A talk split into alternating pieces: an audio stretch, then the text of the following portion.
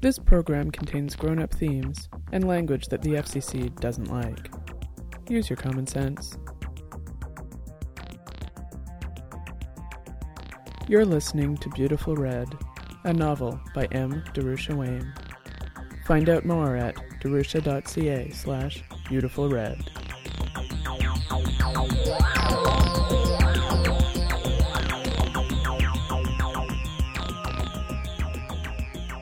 Twenty. The system was different. At first, Jack nearly panicked when she realized that her 3D rendering engine couldn't handle the configuration of the red system and showed her nothing but an empty blue void. But, after backing out and viewing the system using her terminal emulator, Jack was able to navigate the system. She got a feel for the layout, finding her way through the hierarchical structure. Eventually, she banged up against the point where her dummy user's permissions ended. She breathed deeply and turned away from her task for a moment. She had an assignment from the shift captain, and she guessed that if it didn't get done, they might come checking up on her.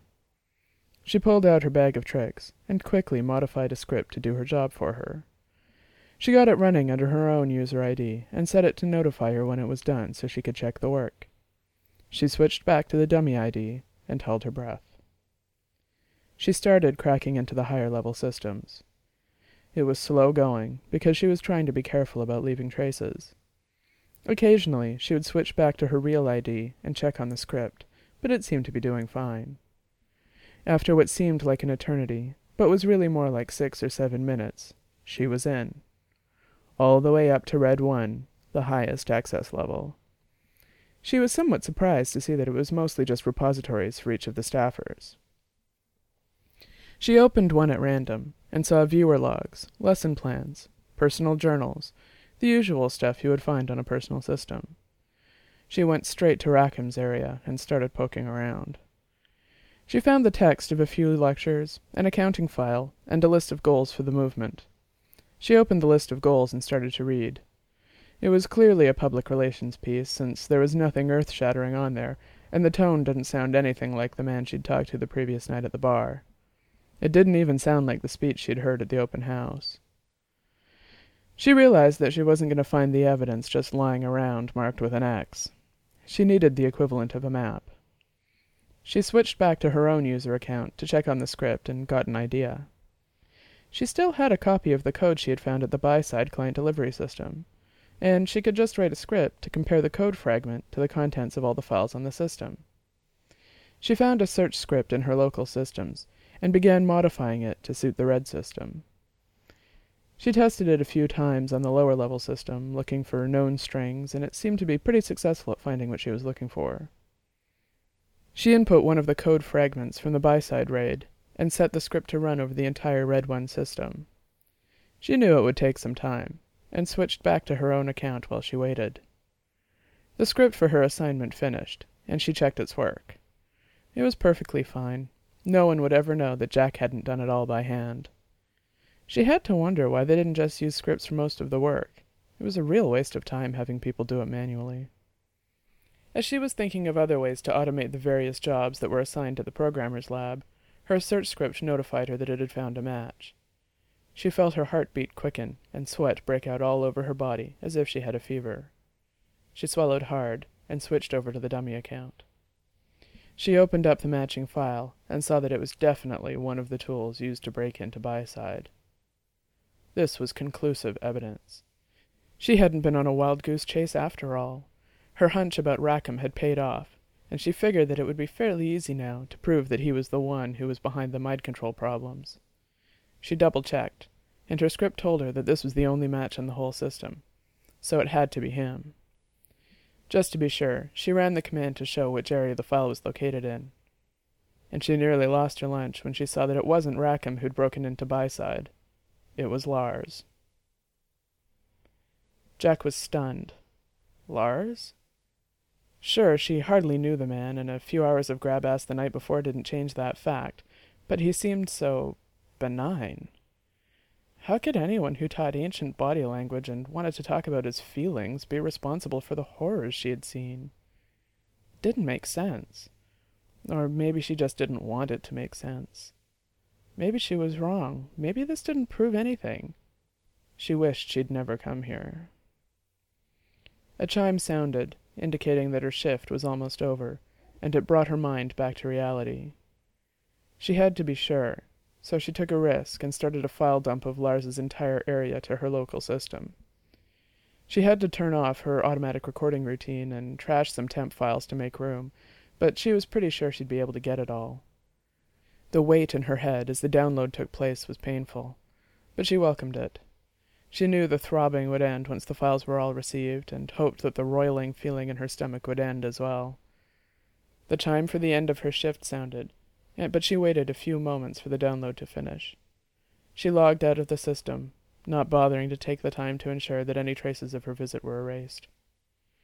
She left the labs in a daze and walked straight back to her room. Once inside, she took off her clothes and got into the shower. She set the shower to remain on until she turned it off manually and stayed under the water for a long time.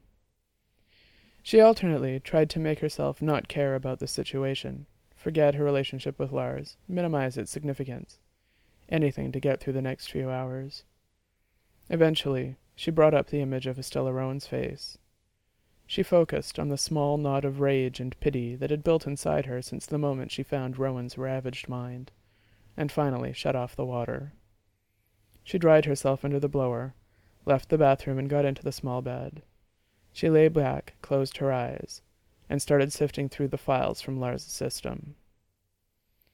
At first, she tried to group them according to their titles, but quickly realized that as a basic security precaution, he hadn't labeled any of them obviously, so she would have to scan through them all. Fine. She set to work. She sifted through his teaching schedule, a few academic style essays regarding the loss of physicality in modern society, and some of his correspondence with family in Europe. None of these files contained any hint of a reason for breaking into random systems, let alone an indication that he was behind the mind control program. Then Jack came across some specs from the original European study with the bonobos, and her heart sank. She realized she had again grown hopeful that she was wrong, that Lars wasn't the one. She scanned through the information and saw that he had filled the document with marginalia about adapting the tool to human use. Jack checked the author information, and the annotations were all attributed to Lars. It was circumstantial evidence, but it was proof enough for Jack. She kept looking through his files and found some strange documents labeled Beautiful Red. Most of the files were schematics about huge racks of disk. She looked through them and saw that Lars was trying to get large quantities of disk networked together to run a program he was developing called the Maker. Jack ran a search and found the beginnings of the code for the Maker. She read through the code, expecting to see the mind control program. Instead, it seemed to be a fully recursive program that did nothing but analyze itself. Jack could see why you would need a lot of disk for it, but couldn't see any reason why you'd want to run such a program. It was unfinished, and Jack could tell from the dates and the modifications that this fragment was the first version. There were indications that a subsequent version had been written, but she could find no copy of it among the files she'd downloaded. She found some more files tagged BR and quickly scanned through them. It was a strange mix of information. There were some more specs from the European chimpanzee study, several clippings from boards devoted to the creation and study of intelligent agents, some philosophical studies of sentience and old work on creating artificial intelligence. That last grouping was pretty strange. Long ago, scientists had concluded that intelligent agents could only ever achieve sentience through an evolutionary type process, that only through learning could they become self aware. While it hadn't happened yet, this was the commonly accepted theory. But Lars had been collecting work from before that theory became common, designs for ways to create fully sentient machines from scratch. Jack scanned through the documents, but there wasn't anything she found interesting there. It was just full of old theories that would interest a historian more than they would a programmer.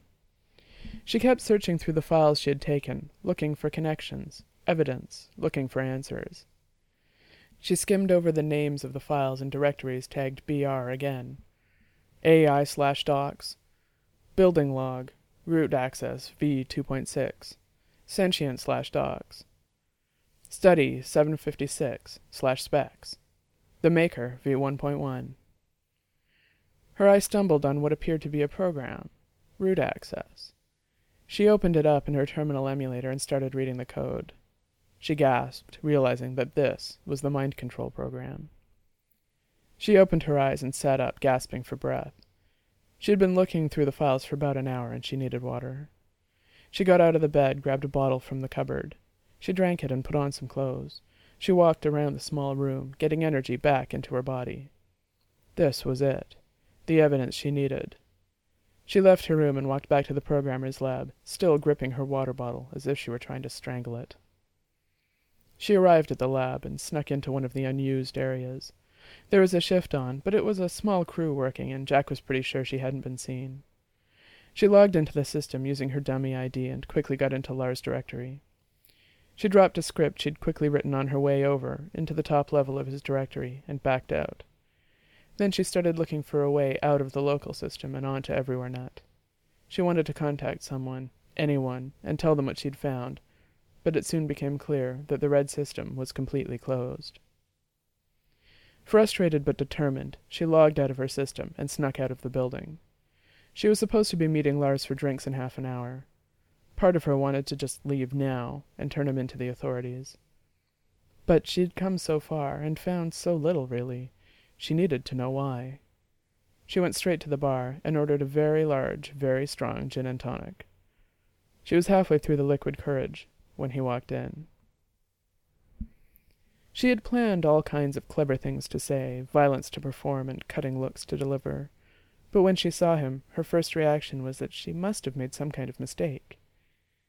He seemed so kind to people, so interested in their welfare, and now he looked so happy to see her that Jack had a hard time believing her own conclusions. He waved to her and gestured that he was going to the bar first. She nodded and drank more of her G&T, her well-rehearsed lines dying unsaid in her mind. He came to the table with a couple of real ales for them both and set them down. He leaned over to kiss her, but Jack put her hand on his chest, stopping him. What's beautiful red? she asked, her voice soft as she looked him in the eyes. His pupils dilated, and he looked as if she'd hit him in the stomach. What? How?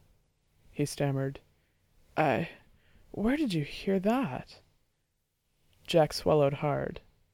I've been through your directory on Red One, she said matter of factly.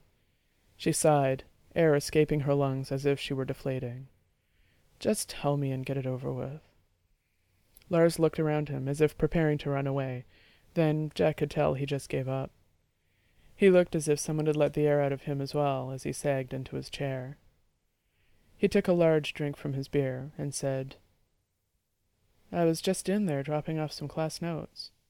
You're very good. I didn't notice a thing. Jack closed her eyes, breathing slowly and carefully. She could feel her eyes stinging and her throat was closing.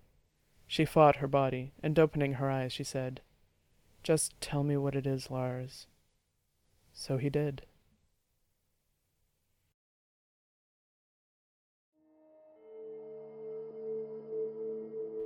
Zero zero one one one. I pulled out all my implants today. The pain was strong, but I took a glass of Demerade, so I didn't care. Now my face looks like someone attacked me with a fistful of knives, but I can have it fixed tomorrow.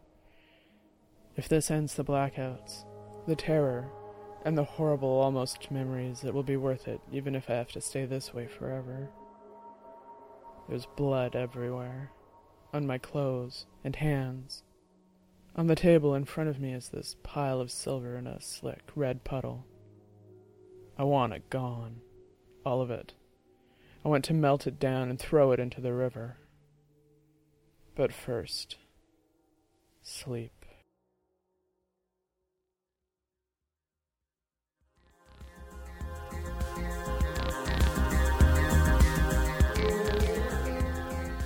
You've been listening to Beautiful Red by M. Darusha Wayne. Find out more at darusha.ca slash beautifulred or subscribe for free at podiobooks.com. The theme music is Low Level Format by Bjorn Fogelberg. Learn more about Bjorn's music at fogelberg.com and you can buy the album Karushi Porn at magnatune.com. If you have feedback, I'd love to hear it. Leave a comment on the website, send email to darusha at darusha.ca, leave a comment on the Podiobook site, or call the listener line at 206 984 2976. Thanks for listening.